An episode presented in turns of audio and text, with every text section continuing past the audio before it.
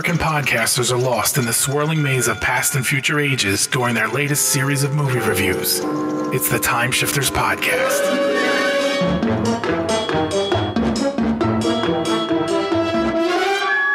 We're going to attempt time travel. Welcome to the Time Shifters podcast.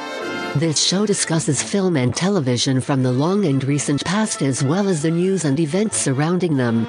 We thank you for tuning in and would love to hear from you. Follow the link in the show notes to all our social media and websites, or send us an email to timeshifterspodcast at gmail.com. All I'm asking you to do now is to witness a demonstration of the possibility of movement within the fourth dimension.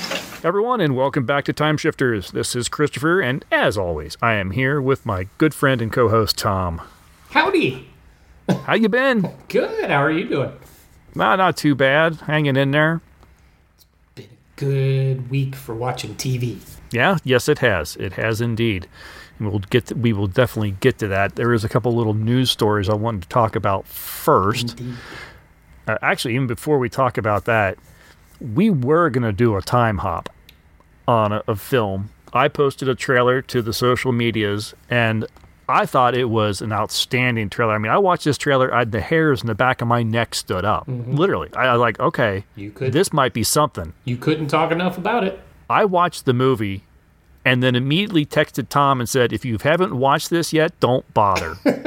Which that's heavy-handed for him. I have never been so let down by a trailer in all my life. That that and, and that's saying something. We've seen lots of trailers and lots of movies. So yeah. if you're giving it that rank, I can only imagine. The name of the film is They Talk, and you'll actually find it listed in like IMDb as They Talk to Me, I think. It's got a couple different titles. As it's being marketed now, it's They Talk. It's about a sound engineer who's out uh, working on some documentary or something, and while he's recording video, he starts picking up some feedback, some voices, some sounds in his headphones, and he realizes that they're voices. They're, they they seem to be like something or someone trying to communicate with him through the recordings.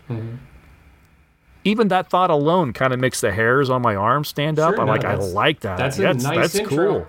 that's as good as it gets. there's there's no substance to this movie outside of that. Absolutely, just skip they talk or they talk to me. Just just skip it. Watch the trailer a couple times and pretend you saw a really great movie. Wow. Yeah. Usually you don't pan them that hard. I was just so disappointed. Usually we'll see a trailer and I think, all right, there might be something to this. And we'll mm-hmm. watch the movie and you're like, it wasn't everything I had hoped it to be, but there was this good bit and there was this good bit. a valiant effort was made.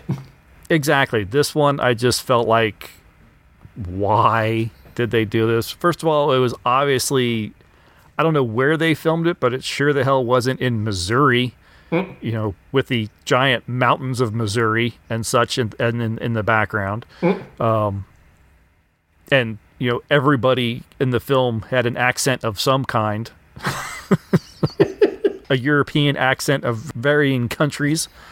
So I just I I don't know what they were trying to accomplish, and they whatever it was, they failed. It was a melting pot. What what Yeah. so anyway, you can skip they talk or they talk to me. Here's something I will not be skipping when it comes out. I can't believe this is coming to a Criterion Blu-ray. Do you remember the mo- the the movie uh, The Heroic Trio with Michelle Yeoh? I actually don't. You don't remember that? I know we watched it. it. It's always been one of my favorite Michelle Yeoh films. It's getting a 4K upgrade Criterion release. Nice. I can't wait. That's a great film. I, I will have to revisit, assuming I've seen it in the first place. I don't really recall that one. Ah, yeah, it's and it's one of those ones too where you gotta watch you watch the subtitled because the dubbed version is slightly re-edited. You want to watch the subtitles because it's got some dark, fantastic elements that are kind of erased from like the U.S. dub. Oh, interesting. And so obviously, you know you're going to get good quality uh, out of the Criterion gang. So That- That's going to be the one to watch. cool. Other good news, uh, and speaking of uh, Asian actors, James Hong has finally, after a career that has got to be what five decades long or something at this point, Would think yes. has gotten a star on the Hollywood Walk of Fame. About damn time. Oh, I can't believe he didn't have one already. Film, television, uh, video games, animated movies. Yeah, no, he's been in just about anything. If you don't even know who he is, yes, you do. Yeah, You might not have caught the name, but you have seen this man. He has been in some of your favorite things forever. yeah. It took uh, actor Daniel Dae Kim to start a Kickstarter, or, or excuse me, a GoFundMe to raise the money to do this because you know this isn't just something that's awarded. You have to pay for the star. And he started a GoFundMe, and his fans quickly came up with the money, and uh, he was and he filed the application and everything, and it was approved. And so yeah, he's also now the oldest man to ever have gotten a star on the Walk of Fame because I believe he's 93 now, if I'm not mistaken. I think he's still Yeah. starring in things too. 93 years old, still active. Yes, Yeah, he hasn't. he's fantastic. He actually uh, came to the uh, what do you call it? Not the debut, but the uh, the unveiling of the star. And he, there's the article here. Quote: "I'm here. I'm alive." That's awesome. Yeah, he has stuff in post production right now. he said he had no speech plan because he's not that kind of person. Uh, but he just kind of he joked and talked with people and danced around. They had uh, you know the Chinese dragons and symbols and everything going on, and he had fun kind of doing some uh, some dancing with them and just enjoyed the the afternoon. Fantastic that he finally gets some recognition for all the work that he's done. Absolutely. I didn't know this. He uh, he was a co-founder of East West Players, the first theater in the U.S. committed to raising the visibility of the Asian American experience, which I did not know. That was very cool. That is cool. Yeah, and he still looks great. There's photos of him. Um, he's a very active and very energetic 93 year old. He's look he looks great. I'm so happy. No, that that's amazing, and uh, because I'm in here poking around at his uh, his uh, filmography and all that, uh, of all things, uh, there's a TV series of some kind that I didn't know was going to exist. It's called Gremlins: Secrets of the Mogwai. I didn't know about that either until this article. Right. so now I'm excited for that, and he's in it. Yeah, No, congratulations to him, and long overdue. absolutely. Yeah, Big Trouble in Little China, Kung Fu Panda, Blade Runner. Yeah, he showed up in the uh, Hawaii the, the the 2000s Hawaii Five O voice work for Star Wars Rebels. He did, yeah. He was in Mike Tyson's Mysteries. he commented on during the uh, the the star unveiling during the the event that he's probably one of the few people still alive that's worked with Groucho Marx. Oh wow, that's that's probably true. yeah, that's incredible. Yeah, I'm going back, and it just his it just keeps going. I'm scrolling. I'm scrolling. I'm scrolling. I'm finally in the 70s. I'm scrolling. There's the 60s. Scrolling. 50s. The funny thing is, as I'm going through this, I'm like, I've seen it, seen it, seen it, seen it. yeah. He's probably got the uh, the record for number of times he's played somebody named Mr. Lee. Yeah. Unfortunately, Yeah. that is kind of the thing. Yeah, because I'm seeing a lot of it. As I Yep. scroll through, an amazing career. Again, as Ho Lee, he was in a 1956, oh no, excuse me, 1966 uh, sci-fi film called Destination Inner Space, which was a uh, about an undersea base that comes across a UFO and is terrorized by this aquatic uh, sea creature, and it's probably one of the best sea creature outfits next to you know uh, creature from the Black Lagoon. Wow. It's really impressive. I, I talked about it with uh, Steve Sullivan and Derek Koch over on Monster Kid Radio uh, years ago, and we all three just had a blast watching this film because neither of us really knew what we were getting into, and we watched this film and we all came away just absolutely loving it. it's got fantastic underwater photography. Uh, it's got the guy that does the voice, one of the voices in uh, Jonny Quest. Oh wow. I think he, uh, what's his name? Um, not the dad, but the uh, Oh uh, oh yeah. the bodyguard or whatever he is. Oh yeah. No, I'm blanking on what his name was. It's on the tip of my tongue. I can't think of it. But yeah, he does the voice for the the man that does the voice stars in that film. James Hong is like the ship's cook, Eh, and of course he's the typical Asian cook with the parrot on his shoulder, and Oh god. it's a real you know insignificant role and everything, but he's there. Fun film. Yeah, he was on the original Hawaii Five O. he was in two two different seasons of the A Team. as as different Files. characters. no, uh, yeah, no, because I mean, I I finally got to the bottom, and he's been his filmography starts in 1954. Mm-hmm. It's been a while. Yeah, yeah, yeah. No, so unbelievable, unbelievable. That it took this long, and thank goodness that he's getting some physical credit Yeah, no, because he certainly deserves it. something for everyone to see for years to come. Yes, that man need now. He they someone needs to get on the ball and start pushing for like a uh, one of those Oscar lifetime achievement Oscars or something. yeah, like really kind of needs that too. Uh, yeah, when you've been a character actor for so long and Or effective, or Emmy because we're talking TV. You know, Oh, he could yeah. do a, a, an Emmy. I think he needs a catch-all one. Could hand out a few of them to all of those, all of those actors where we you know them on sight even if you don't know their name Exactly. because they've just been in everything. Uh, can we get an order of dumplings, but with three instead of four? No substitutions. This isn't a substitution, it's a reduction. Okay, no reductions. You've seen him in some of the most popular TV shows of all time, from The Big Bang Theory to Seinfeld. How much longer is it going to be? About five, ten minutes. And he was making his mark in movies long before that. You wait. You wait. In classics like Chinatown, uh-huh. I could go on for hours, but I'd probably start to bore you. comedies like Airplane, I really couldn't blame Elaine. She wanted a career. and even animated fare as a voice in Kung Fu Panda. Po, forget everything else. Your destiny still awaits.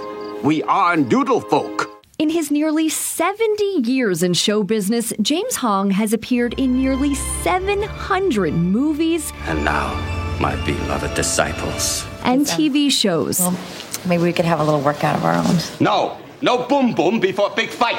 making him one of the most prolific actors you may have never heard of until now. A lot of people know your face, but maybe not your name. Hmm. What is that like? I don't like it. I wish they could, you know, look at my face and then say James Hong, you know. Some of them do. Last little bit of news because it's time travel related. I wanted to mention that the next person who's going to take on the mantle of the Doctor in Doctor Who, Ncuti Gatwa, has been announced as the 14th Doctor. A little bit excited about this. I know nothing about the man. Uh, he's apparently made a, a big impression on a Netflix series called Sex Education, where he's either won or has been nominated for several BAFTAs. Uh, outside of that, no one really seems to know much about him.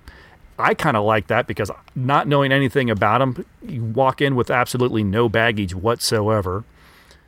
I'm excited that it's Russell Davies doing the casting because we have Russell Davies to thank for Chris Eccleston.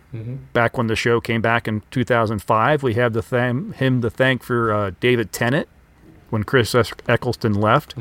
And while my love for Tennant faded fairly quickly, I felt he stayed a little too long.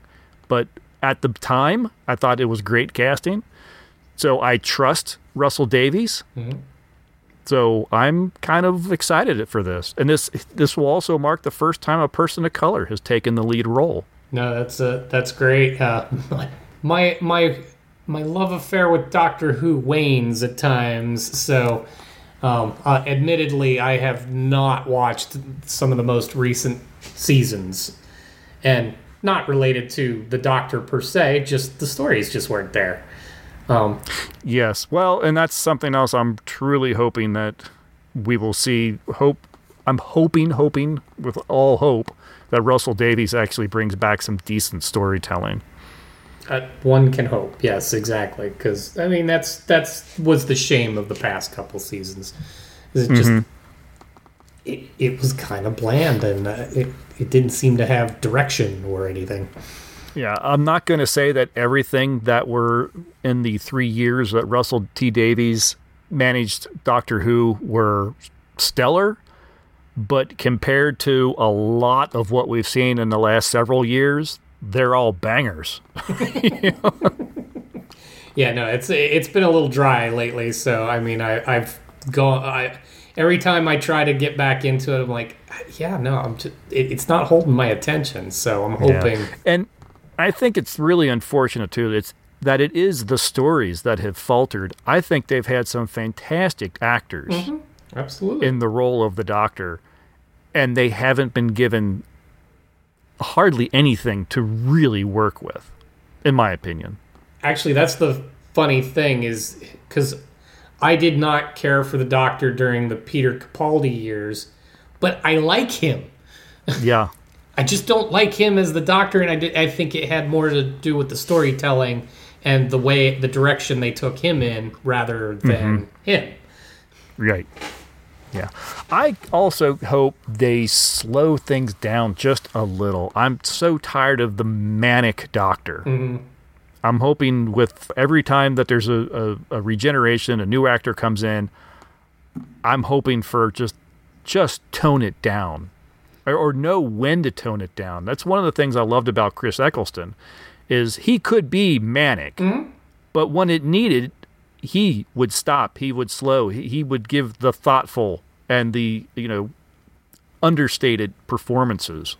and and literally there were chill moments during during that where we were just marveling at the wonder of being able to travel to space and time and jo- enjoy that just being somewhere Mhm. it didn't have to be everything was about to come crumbling down around you at all times Yeah. You might even work into a there's at least something going on in this episode but it not necessarily the universe is going to get destroyed And for all what I might consider his faults, David Tennant, I think, could do the same thing. I, unfortunately, he did most of it through closed teeth, and that got a little old for me.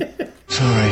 I'm so sorry. Not my style, no. Especially this, the last Doctor, uh, Jodie Whittaker.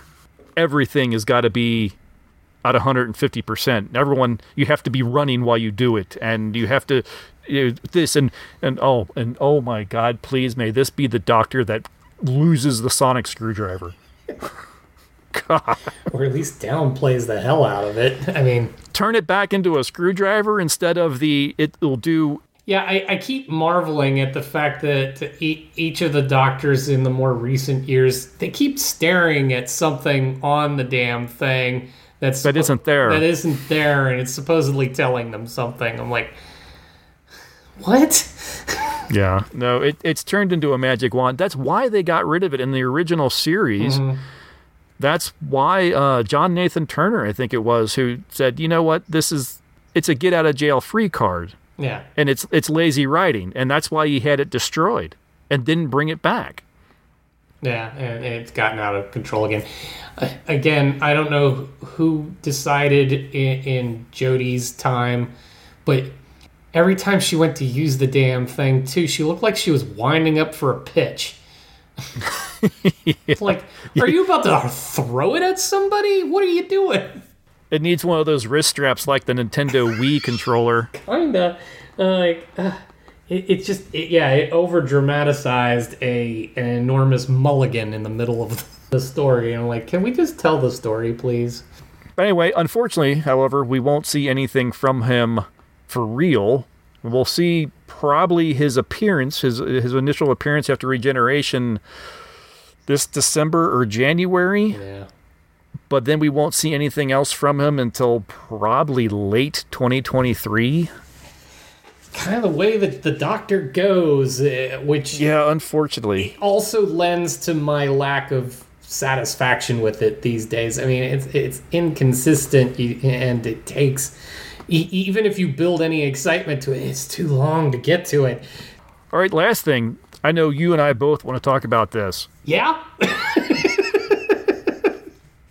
At the time of this recording, we've only seen the premiere. Yep. Star Trek Strange New Worlds Yep. has finally come to fruition. It's here. It is. Space. The final frontier. These are the voyages of the Starship Enterprise. Its five year mission to explore strange new worlds, to seek out new life and new civilizations, to boldly go where no one has gone before.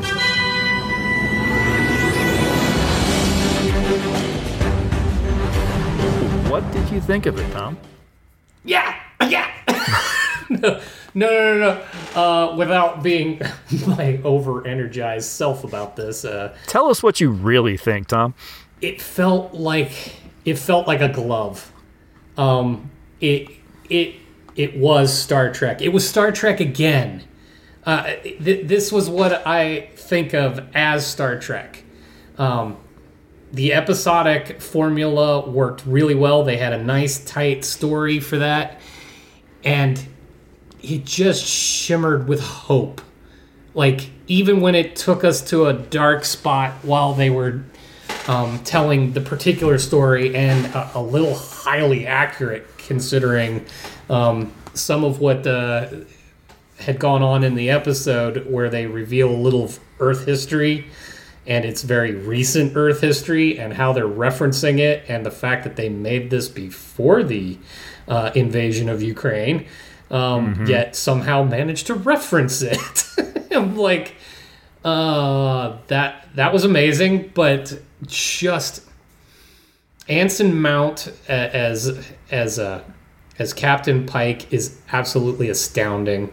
Um, I I enjoy what they took out of the second season of Discovery and a revelation that he has during that about his future and making that part of how he will be in the episodes to come the the the knowing where he's going to be and I'm not spoiling anything. Everybody who's seen the original series knows what happens to Captain Pike.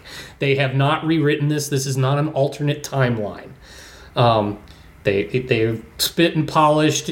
They're they're they're giving a little uh, leeway with some of it but uh, otherwise they're setting it up for where he will be by the time you get to the menagerie in in the original series knowing that he knows that that's what's going to happen to him creates some interesting angst for a man who has to now captain a ship. Mm-hmm. and the fact that they addressed it early and have him dealing with it but not it doesn't look like we're going to get beaten over the head with it. And i liked how they kind of did it and then just set it on its way. And i don't know everything about the episode i absolutely loved I don't recall if they mentioned it when they first introduced the character in Discovery. Do we know if the events that we're seeing now are before or after his time on Talos 4? That's a good question. Um, I don't know. I honestly don't know, or I don't know if we're gonna have to tell that story. I was just curious if, if, if you know, towards the, the end of this series, you, to put, however long it runs, if they actually try to retell the cage. Because we run in, in Discovery, we run into the characters from Talos Four. The Talosians? I don't recall. Maybe we do. So maybe this is after. It it, it may. So which that actually would be more comforting to me if it if it is after because uh, then, then then we don't have to get it in, and it doesn't have to be. We don't have to hear the fight between how they did it in the cage versus how they, right. they yeah, good point. this. I was thinking when I was watching this the, this premiere, I I'm almost sorry that they introduced these characters in Discovery and then launched this directly after the events of Discovery. I almost kind of wish this could have started up after the events in Talos 4, where that were some of his you know, his um reluctance, you know, because that story starts with him debating whether he wants to still be a captain or not. Right. And then towards the end, we definitely get the feeling that okay, yes, he's he's going to be the captain, but you know, typically something like that isn't going to be cured overnight with just one adventure. So you could see where that could have blended in a little bit better with the the story they started telling in this. But since it's the events during the uh, the Discovery season where he discovers what, what's going to happen to him, Right. Um, the fact that um, the Enterprise is involved in the battle at the end of the second season and gets pretty well banged up. The Mhm. fact that he is living with that, the fact that the ship has to be repaired, and we have now this indeterminate amount of time, which he's gotten to live with it, which, which allows you to accept that okay, uh, Starfleet kicked him in the ass, put him back on on the ship because they they even dangled out there that his number one went and screwed up, and Yeah. he needs to go get her. Um, um, which is the th- one thing that will absolutely put him back in the chair so that he can so that he can get out there. And then the fact that that will ease his mind that he's making decisions and not co- constantly reacting to this knowledge that he now has. Mhm. he already had some time to let that go. So i i can buy that okay having some time back in the seat talking with spock getting to know his new crew and all that that maybe he's letting it go a little bit.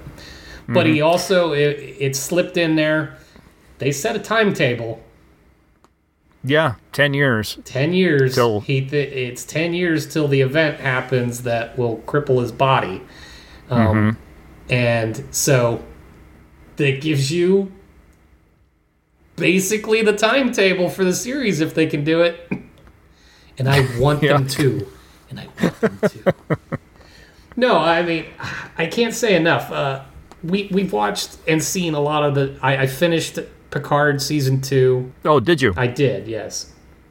I finished Picard season two. I have yet to finish uh, the current season of Discovery because it just hurts. Um, and we have been so bogged down in the stories of of an individual. We've been bogged down in seasons that are an entire arc. You have to watch the whole thing to really get anything out of it. And it gets a little hard to enjoy at times, especially if it starts going off the rails. Mm-hmm. So th- this is this brings us back to that time where now if an episode is not so good, like like like if they have a scratch episode, you don't have to bury the whole show because they they have a bad moment. You can Right. enjoy all the good ones. and and again, this makes for this, this gets me takes me all the way back to the 90s and the 80s and such where the reason you made episodic television in the first place was so that later in syndication you could run them out of order and it didn't matter. You could still Mhm. kind of enjoy it. Well, now now I have a series again where if I don't want to watch them in specific order, I don't necessarily have to. I like that. I know that's what they said was going to happen. I'm curious whether they stick with it or if they stick with it mostly. I, I'm with you that while it may be episodic, it will likely fit in some some arc that will make it, it clear that the ep- the incidents from episode one to episode ten or whatever they get to, there's a there's a thread running through it. Um, can't say that other even in the 90s, uh, DS9 lived in that territory. Um, I was thinking like Babylon 5. that too. That really did. I mean, but they Mhm. that if anything, I would almost put that as a like a gateway to current TV. Yeah. Yeah, that was definitely leaning more towards the arc, but you can watch a lot of those episodes individually out of order. It didn't really matter when you caught them. Right. You knew you you could kind of figure out what was going on. No, absolutely. But yeah, there was always that one little element here or there that was it was necessary toward the larger story. Um, and, Right. and this may do the same thing. And as long as they do it carefully, that won't be terrible. Um, and they all did it. I- mean, you can't not do it to a degree because you're building your own history as you go, anyways. So the idea that what came before might affect what happens now, that comes with the territory. Just as long as you just give us room to just enjoy. Not to mention the great thing about episodic. This is where you get the opportunity to do short storytelling. Um, you can pick on a theme, um, and this one clearly had a very Star Trek theme. It, it was that notion of, of what what do we do to each other as a society? And can you look past your differences to become better than you are now? Um, that is an important thing and it's very timely and obviously they went out of their way to tell that story right now. But the thing of it is they can pick on other so, social um, commentary and they can build that into a single episode like all the other star treks did which gives you opportunity to kind of just richly play with um, what what at least the storyteller perceives as the way things should be Mhm. um, and I miss that, and it'll be nice to see more of it. I certainly hope that's the way it goes. I was just happy to watch a Star Trek where I finished the episode and I didn't feel like I was going to f- have to force myself to watch the next one just to see how it would end or see what would come next. Yeah. I I left this one going, "All right, that was good enough. I'll I'll watch the next one." And it's not a I guess so. I mean, it's like it it wasn't a, a it's a legitimate I'm somewhat impressed. I, want to see what you've got. We'll, we'll tune in next week. And, and I, I realize this is the hyper optimist in me. I already like this one. Uh, I mean, I, it, it'll have its flaws. I'm not saying it, it, it's a flawless masterpiece, and people will pick apart it like crazy because it's not the enterprise that was in the 60s. Uh, and, and as you're staring off into space, I don't know what you're talking about. anyway, um, yeah, because people are gonna have their little idiosyncrasies, and it's not always gonna be on the spot. But I'm thinking back to when Next Gen aired for the very first time, and it had enough wow factor that you're like, oh, I- I'm excited, but uh, but these are kind of crap. but but Star Trek was back, and it was back for the first time in a long time. And even though we've had quote unquote Star Trek with the 2009 series of movies and all the recent series, this is giving me the little tingle of Star Trek is back. That th- this is more Star Trek than things have been in a long time. All I can say is, Kurtzman, please don't screw this up. Yes. The only, and you're right, there is, I mean, it is a nitpicky thing. The space that they have on the Enterprise, the bridge is too big. And every other room, it's just, there's a lot of room suddenly on this Enterprise. How they fit 300 people, I don't know. You had to like Pike's uh, quarters. Who? He had his own bar. Open flame is a good idea on a starship.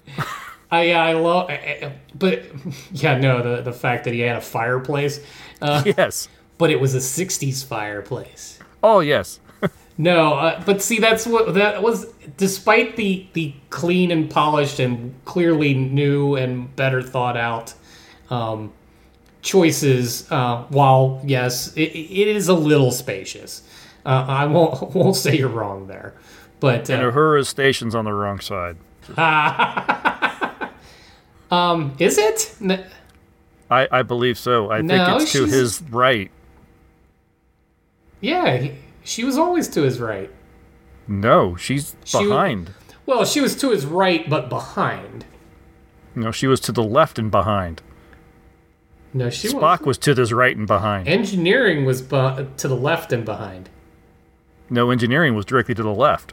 If you're Go watch your original series, oh, man. Oh wait, wait, wait, wait! No, no, no, no. Okay, so you're talking about if you're staring at Kirk. Yes, she's on the l- left. When I said it on his right, that's if I'm Yeah, if I'm in right. the captain's chair. Yeah, Uhura is to his right in this in Strange New Worlds. right. Communication should be behind his left shoulder. No, Yes. no. Yes. no I, I can picture her. She's always to the right uh, of the turbo lift. Yeah. Yeah, which she's is on the opposite side of the which bridge. is his right shoulder. No. How is it not? If you're sitting in the captain chair looking at the view screen, Yes, the turbo lift's directly behind you. to and to the left, Correct. she's right next to the turbo lift. On the right side. Yes, as you walk out the turbo lift, she'd be directly to your so right. So you're staring at the captain at the back of his head as you come Right. out, and she's on the right. she's on the right side of you. Yes, correct. Right. So then, how is he? In Strange New Worlds, they have her all the way to the other opposite side of the of the bridge, which is on his right side. yeah, no, she's not. Yeah, she's not off to the back. She is to the right and almost a little forward. Yes, so she's in the wrong spot. You're talking about front to back of the room, but she he's on the she's on the right side. No, she's not. At any rate, um, at, at least in this enterprise, um, stuff looks like it says things and does stuff. I, I can give up the little jeweled buttons and, and and displays that don't have anything on them. And I hope to God, I, I, I, I know they won't. They'll somehow still bring it in there, but I'm okay if Spock doesn't have to stare into the ViewMaster that comes up out of the, out of the the console. Oh no, I hope that that has to be there. See, He's got to have his little sensor hood thing. And you know what? They'll put it on there because it was even on the movie one. So Mm-hmm. No, they've got to have that. don't know what it's for, but all of those fabulous displays. But you got to look into the viewfinder. And- but you know, It looked cool. the one thing I, I, I, I- do like that they did go ahead and steal out of the 2009 stuff is I am perfectly good with the front of the bridge being a window that they happen to Mm. overlay a screen on. I I actually dug that out of the 2009 one, and I'm good with it on here. All right. It's a neat effect. All right. Well, we have talked uh, long enough on the top half of this show. We will go ahead and take a break, listen to a promo for another podcast. When we get back, we are going to break down 1985's My Science Project.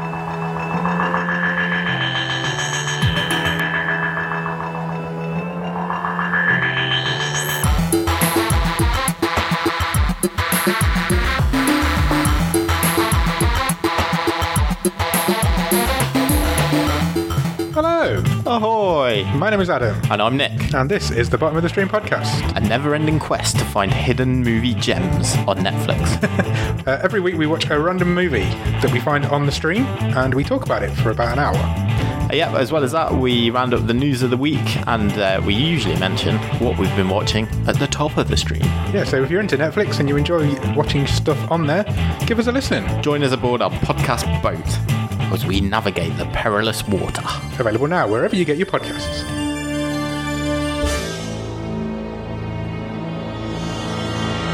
So, what I've attempted to do here this year is to instill in you a basic scientific curiosity about the world that we live in. Uh. Harlan? Why don't you tell us about your science project? I'm working on it. To be opened by authorized personnel.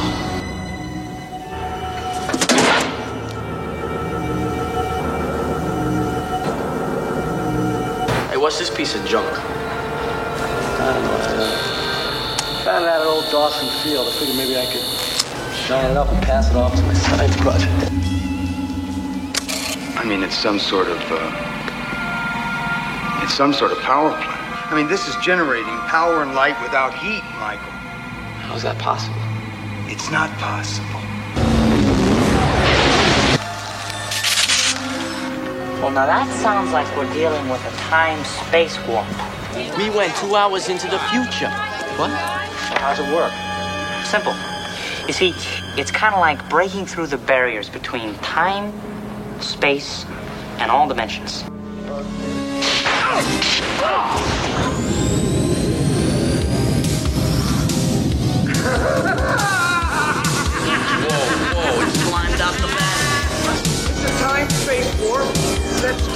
This gizmo that will warp something into our dimension, or we can travel through time and space.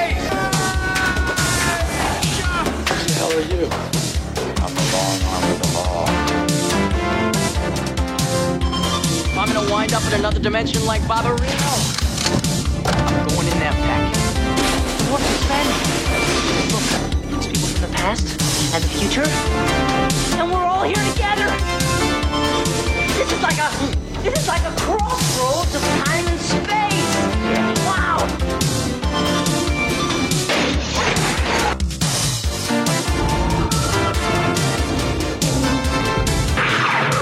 My Science Project.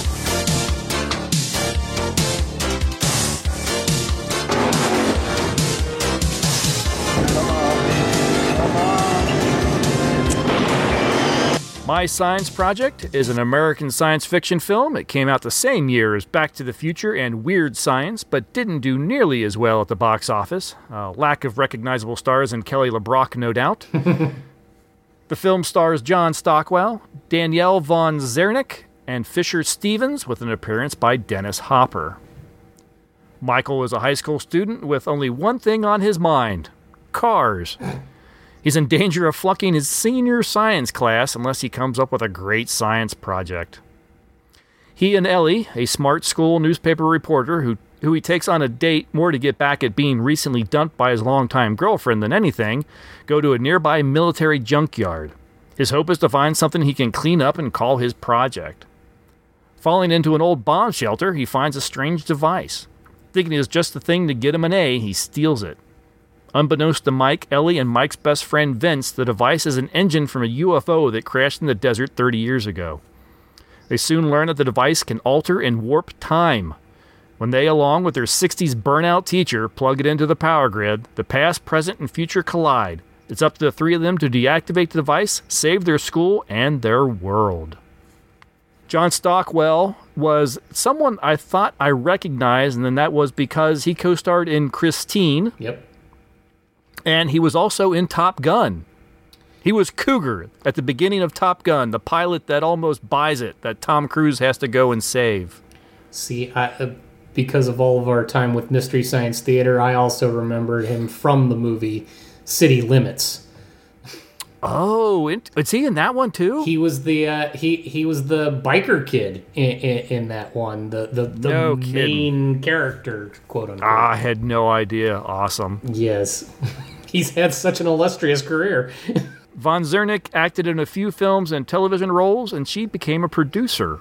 Fisher Stevens might be best known for playing the Indian Ben Jabituya, the sidekick to Steve Guttenberg's Newton Crosby in uh, what was it called now? I didn't write down the name. Oh, Short Circuit.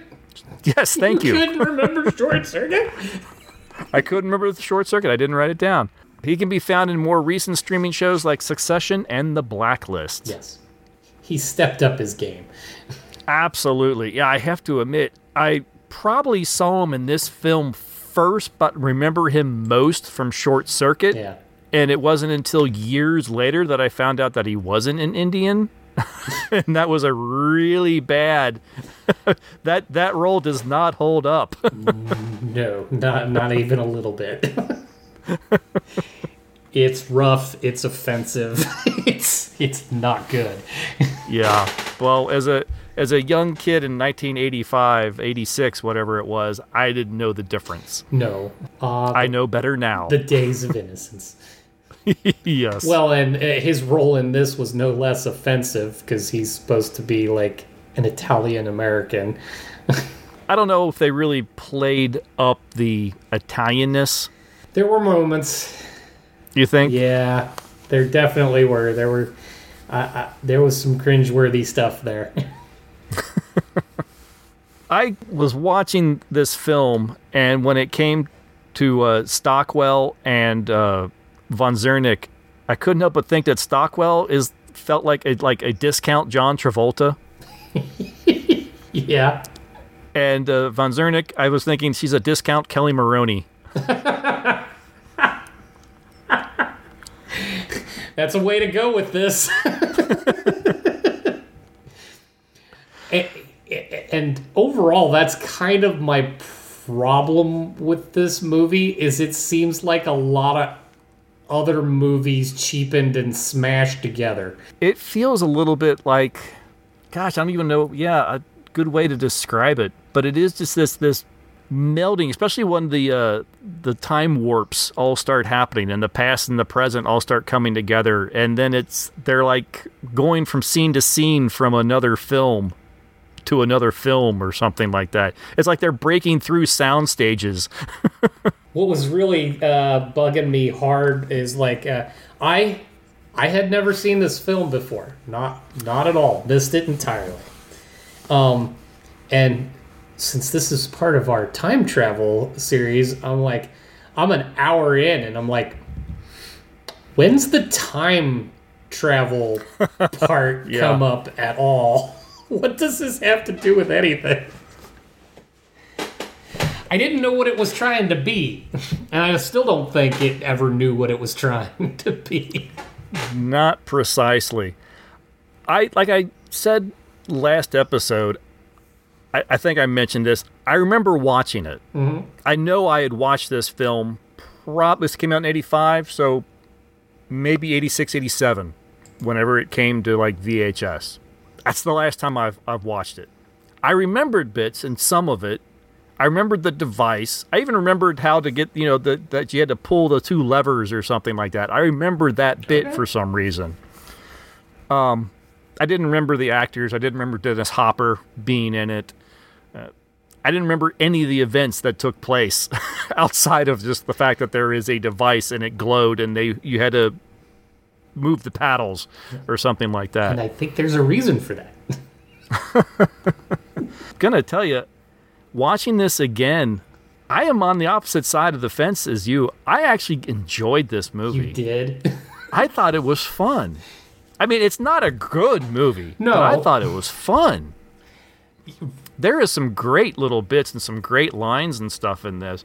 Fisher Stevens has some of the worst and some of the best lines. Yeah, Fisher Stevens is supposed to be the only comedic uh, element in this. He, he he's the he's the patsy, he's the comic relief, he's whatever you need him to be. But that was the thing.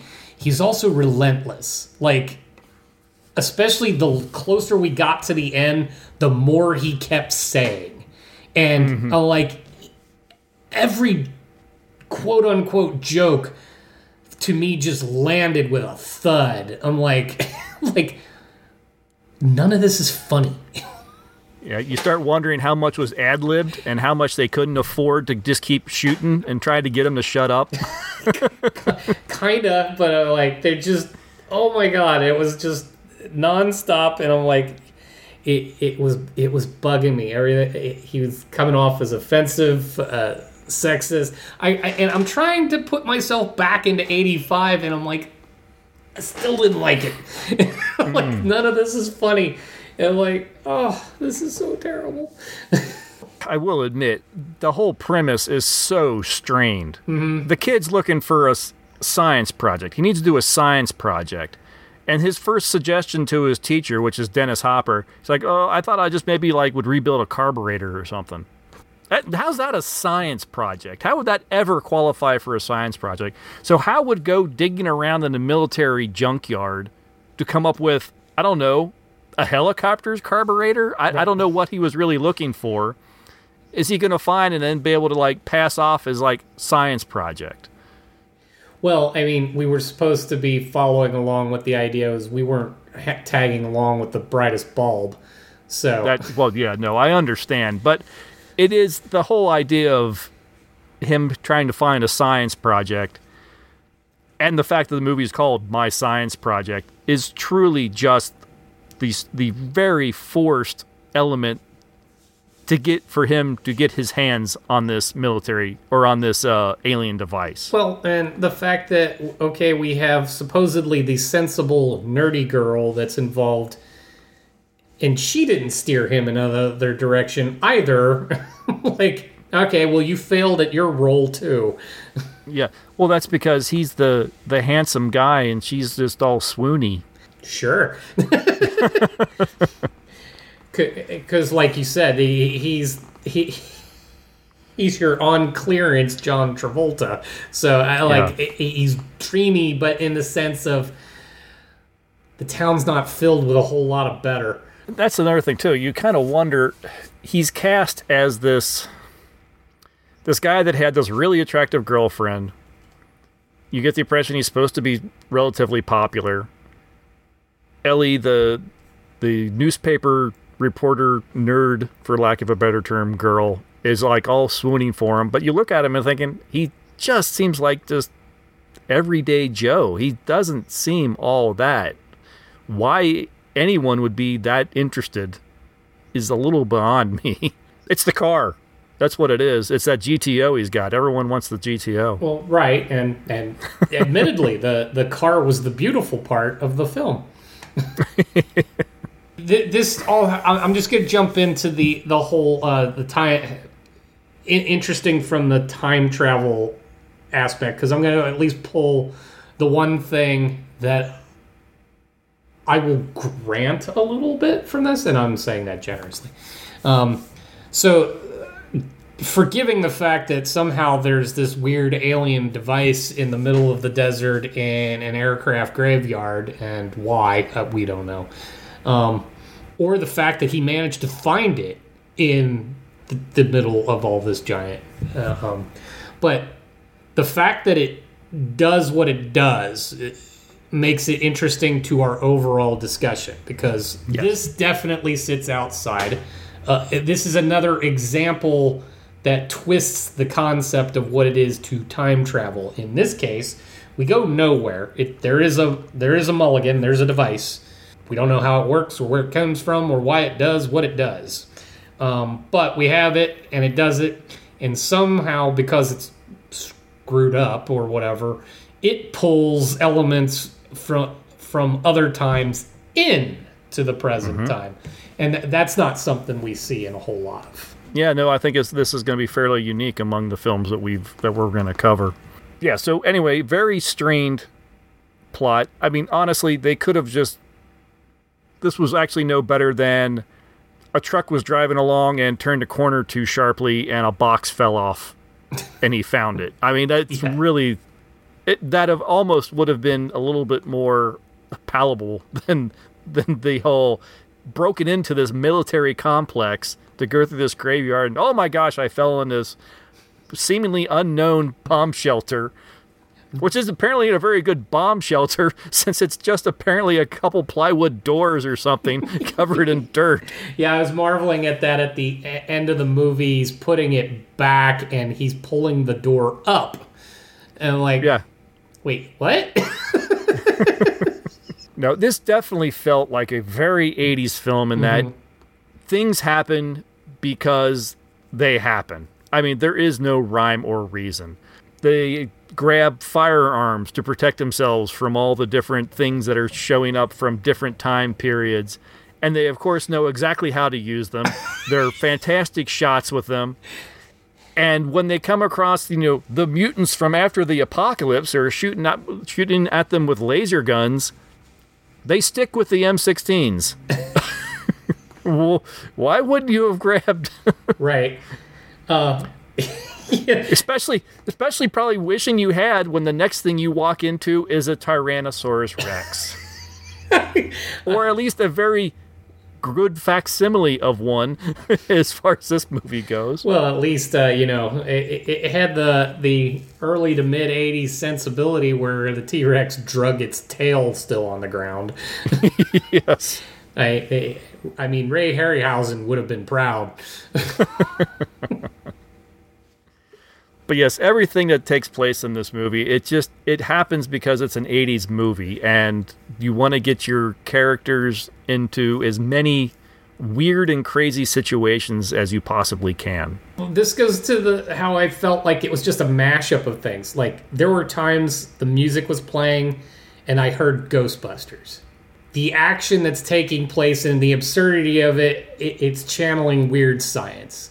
The the action hero thing toward the end where all of them are all doing that could have been any of the 80s action films that were out in the in the mm-hmm. day. But yeah, you, since you brought that part up, that was the part that was uh have it had me cracking up cuz these three cuz it, it, it's our hero um, his sidekick, and then some nerd that they that that's been trying to somehow um, get uh, Michael's character in trouble because he's uh, he's he's struggling with the fact that he seems to be stealing the other nerd girl. Um, mm-hmm. The three of them are now in this mission, and yeah, they become they're they're expert shots, they're expert hand to hand combat none of them are wetting themselves every time they run into the next thing that they they come across. They're all taking this as if, sure, that's what's happening, um, and I'm gonna kill it, so, and I'm gonna kill it effectively, to the point where they did they blew up the the stomach of the T Rex. So like. Because you know how to use the grenade launcher in the yep. in the thing, and you're comfortable with that. 1980s high school was you know much more liberal in their courses so. Clear, clearly or conservative as the case may be. I don't know i get a, a hardcore right-wing feeling out of some of that. The uh, i almost forgot about the uh, the other kid that was trying to vie for Ellie's affections or whatever, and it was spying on him. And yes, that's where you really feel like the the weird science elements and stuff, and Revenge of the Nerds and all that sort of stuff comes in when he's you know in the bushes with his uh, head mounted spy gear with the blinking lights and the and the boop boop boop boop noises. Whatever the three cool kid guys were about, they they were they were almost pointless. in a yeah, they had no bearing whatsoever, other than they they just needed to pad the film out a few seconds here and there. They they needed a reason to do goofy stuff to the kid's car. I don't know, mm-hmm. but yeah, no, I'm like, why? What is what what what are you guys for? yeah, no, they they didn't they didn't have any role truly in the film whatsoever. I'm fairly certain for Dennis Hopper. Uh, I don't know. They they paid him in weed and allowed him to use it on the set? Actually, I read that he had just come out of rehab. uh, I'm not convinced. I think you know he did it. If he did, I think you know he came out of rehab. He wanted a, a quick job. He was probably on set all of for like a day, probably maybe two. He probably just saw it, thought, "Oh, here's something fun." You know what the hell? It's a pay, it's a paycheck, and all I got to do is be weird. he's a, he's a working actor. He's done some odd things here and there because he thought they were seemed fun or interesting or sure wackadoo. This, so this was wackadoo. I, I wasn't I wasn't surprised at all that he was there. Well, I guess you couldn't necessarily gotten anybody because uh, you needed somebody prepared to just be straight up nuts, but but he was just he was too much the the one person that was completely throwing me off my game though during this is another character actor. We see him in everything. Was Richard Masur. He's detective, the the, the guy in the cowboy hat, the Stetson. Yeah, he has to wear his Stetson the whole time. yes. Uh, yeah, he he was the detective. Uh, um, well, first off, arresting people without a reason necessarily to arrest them right away. Um, but he just this heavy-handed brute uh, of a guy, and I'm like, this is Richard Masur. Like, that is that is not your character type. it didn't fit.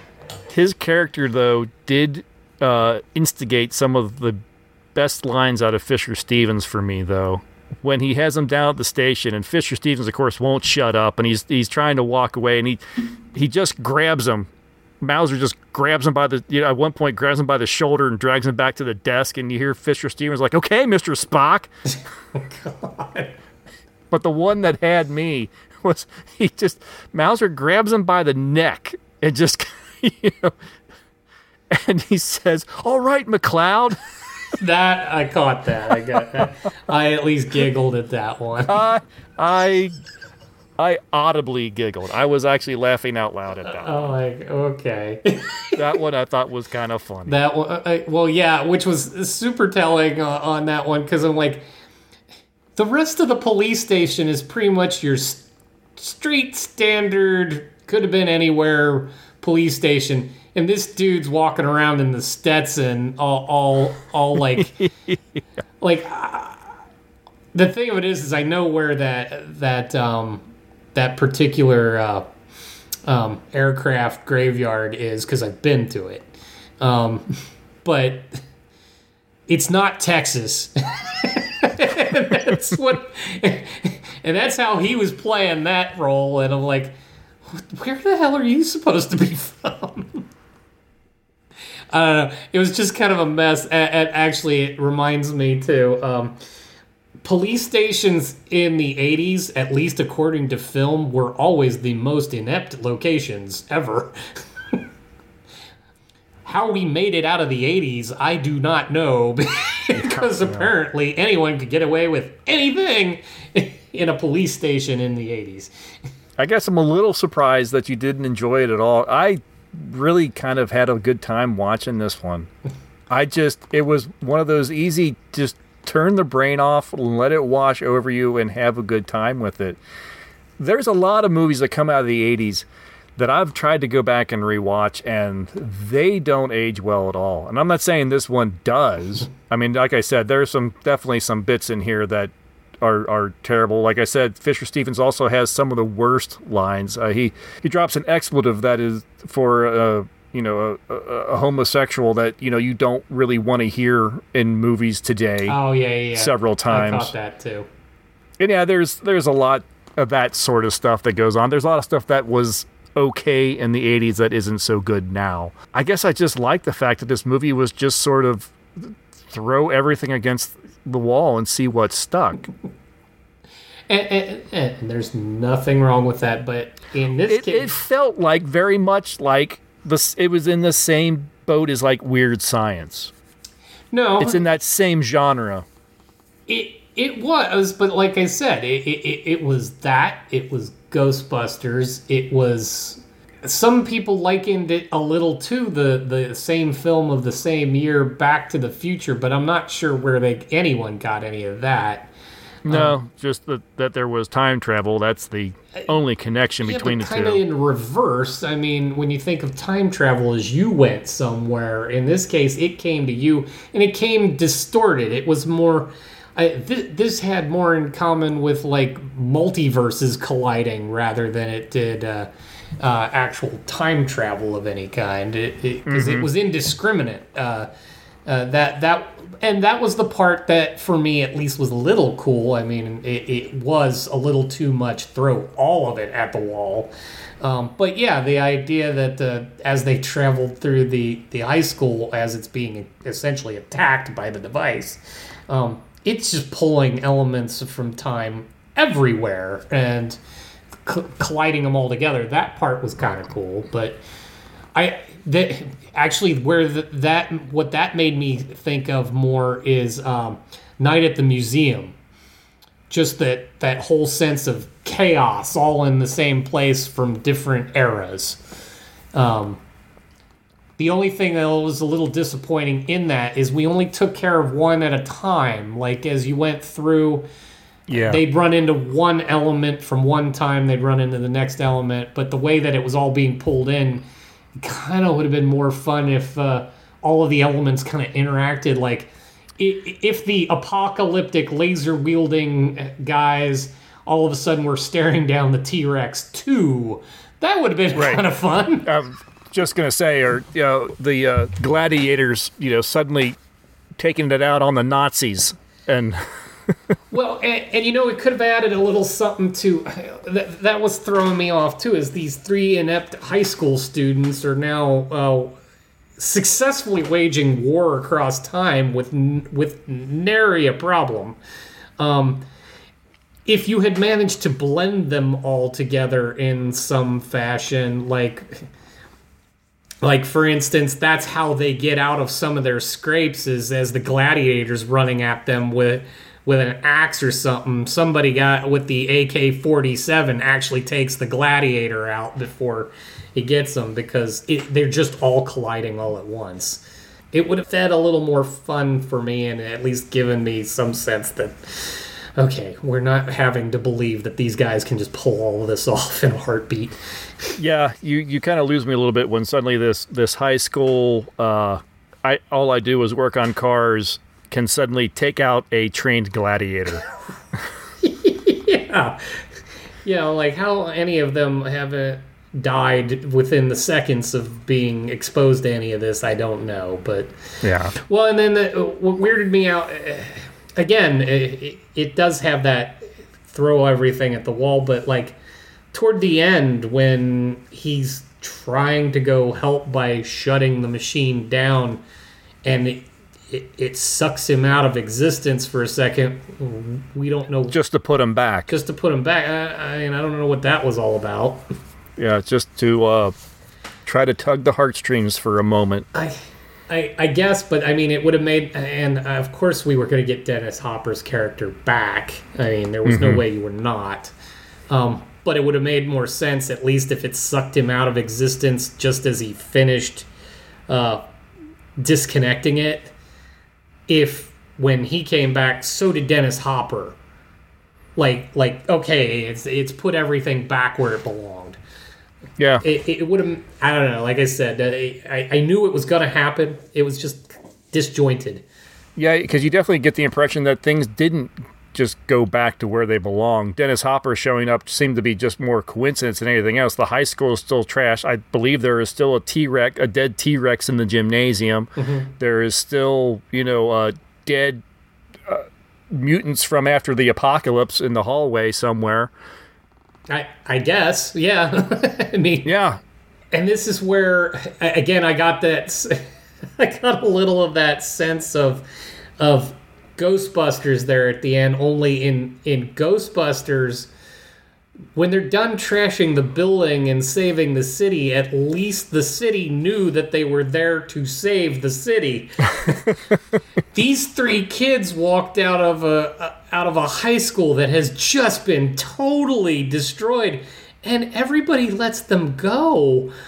yeah, well, that's because uh, Bob Roberts, Dennis Hopper's character, the only thing evidence that they have of any wrongdoing, which was the uh, the explosion at the power line, they found his necklace. Oh, oh yeah. So they're so they're going so they're arresting him while letting all the kids go because obviously the kids don't have anything to do with it. Obviously, despite the fact that they're coming out of the rubble. right.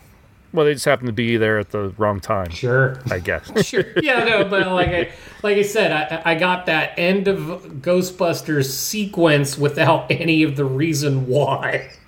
They would just let them go. I felt like this movie could have just as easily ended with you know uh, Dennis Hopper's character being arrested, and then there being like those. Uh, it was rampant through the '80s. The little freeze frame and the uh, what happened to them in the future kind of. yeah. that would have. That might have been a little fun. Yeah, Ellie went to work for the New York Times, and yeah, that sort of. The ending itself just was kind of super flat because Yeah. the he he takes the device and throws it back in the hole. Um, Yeah, yeah, just puts it back where you found it.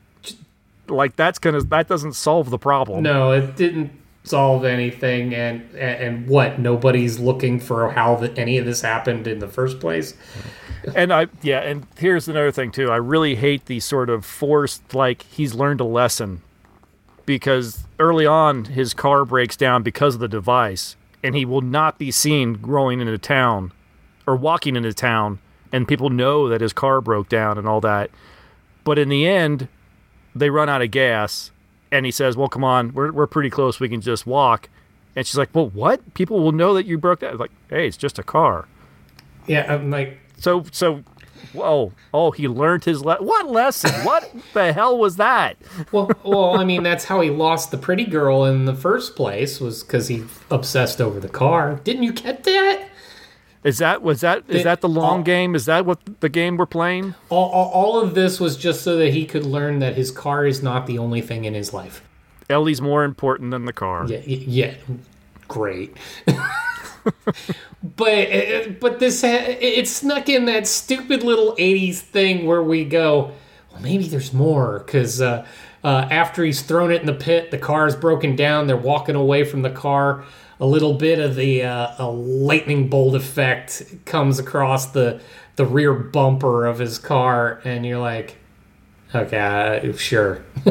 Tune in for my science project two, You know, like- senior year. No, oh wait, no, he was his senior year. Oh, that was his, yeah. This will be his college years.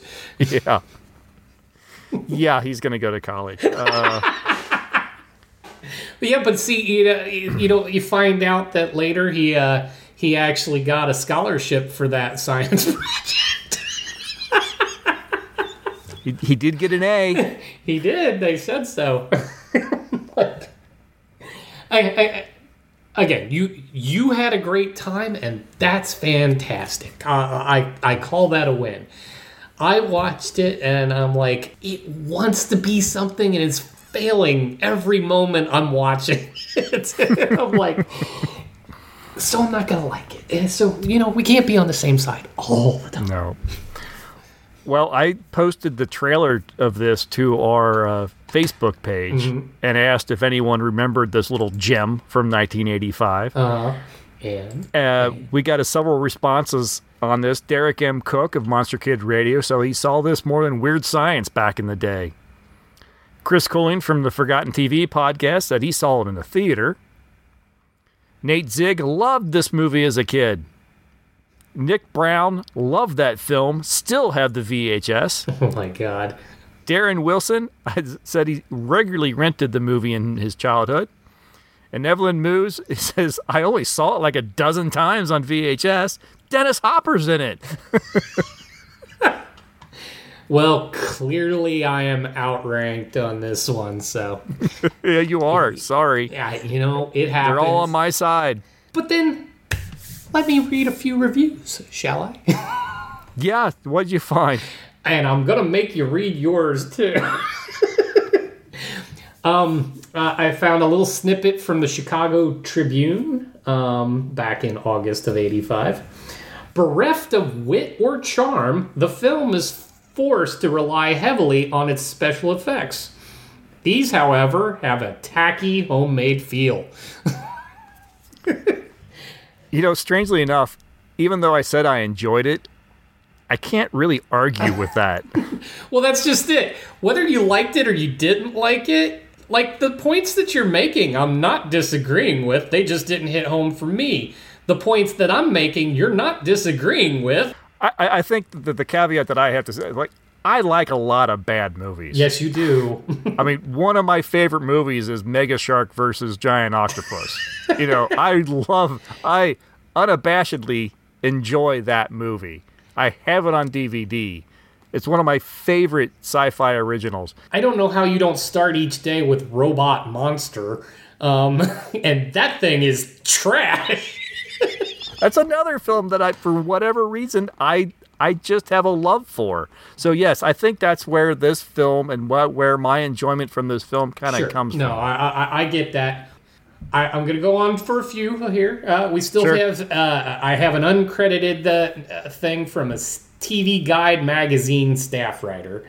Um, just more proof that special effects are worthless if the there are no solid characters or story.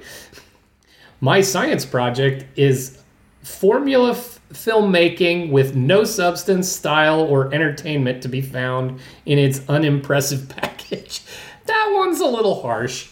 That's a little rough. That, yeah. That's a little rough. I will grant that that's a little rough. I mean, at least it, it, it had a fun vibe to it. I just don't think like the jokes and all that landed quite as much as they would have liked them to. And honestly, I thought for 1985, I didn't think the special effects were all that bad. It, it had the 80s vibe to the special effects. Uh, um, th- that's the. It's unfair to judge some of that based on what we have now versus what they had then. Oh, absolutely. I mean, it was just effectively animated over the live action. No, and they they at least in some fashion made a dinosaur to be there. So, um, so uh, there's another one here from New York Times. The uh, uh, excerpt I will read here says, "Once the adventure begins, the movie." Which its writers and director, Jonathan Betuel, started out as likable teenage comedy with snappy repartee turns into a dull heavy-handed series of encounters between the kids and stick figure historical creatures that materialize behind overturned gym lockers. Like that one's pretty accurate. Yeah maybe a little so how about you uh you read uh, from your book because Yeah, i yeah, liked yeah, yours too Okay. well, I've got the uh, 1997's Blockbuster Entertainment Guide to Movies. And I think if any review, if, if this kind of movie, if you're going to pull any review from anywhere, I think a book like this is the, probably really the place to pull it from. quite frankly i need a copy This is My Science Project, 1985. They give it two stars. Uh, again, I'm sorry, no one is actually credited with these. These are just a, this is like a staff of critics. Student finds an alien object and tries to pass it off as science experiment. Sudden time warps ensue. Hopper is amusing as a science teacher, but no one and nothing else is. Okay, I'll I'll I'll leave you at least with one sh- shinier one because uh, this is from a nothing thing. That it, the the citation is the Globe and Mail. Okay. I don't know what that is even, but uh, it said uh, my science project leaves you wishing it was a better movie, and that's a commendation. It has something that allows you to hope for more, namely a performance by John Stockwell from Christine that earns him a spot among the fine young actors in Hollywood. That one's probably a little too far up there. Maybe. you do wish he brought a little bit more to the table. Right. No, uh, the funny thing is that as I was watching it, that between his car, which was also red, and and his performance in Christine with the red car, um, Mhm. yeah, I kept I kept bouncing between the two uh, as I was even watching the film because his performance, um, and I dare say even in like City Limits, um, he's the same guy in Yeah. whatever he's in. So his acting cred is. I don't know that it's quite there, but it is standard for the 80s. Did you catch there was a Christine reference uh, in this film? No, I missed that. Where was that? Stockwell is underneath the car working on the, the GTO. Mm-hmm.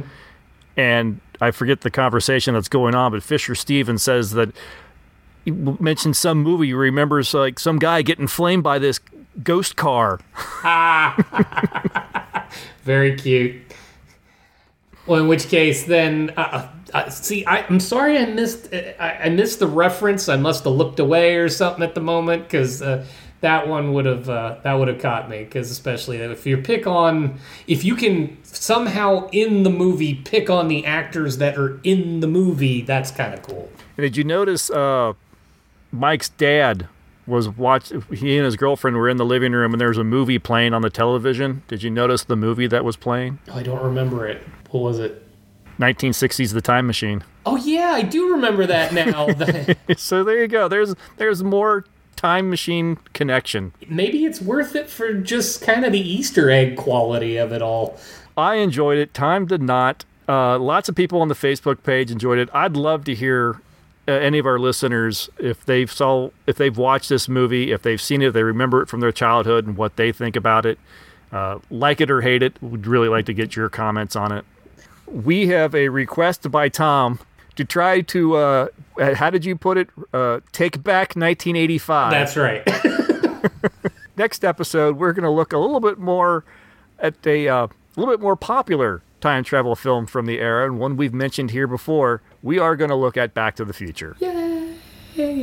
Uh, that's going to be a lot of fun. I mean, I don't know if there's anything bad to say about that film. Would be kind of curious to.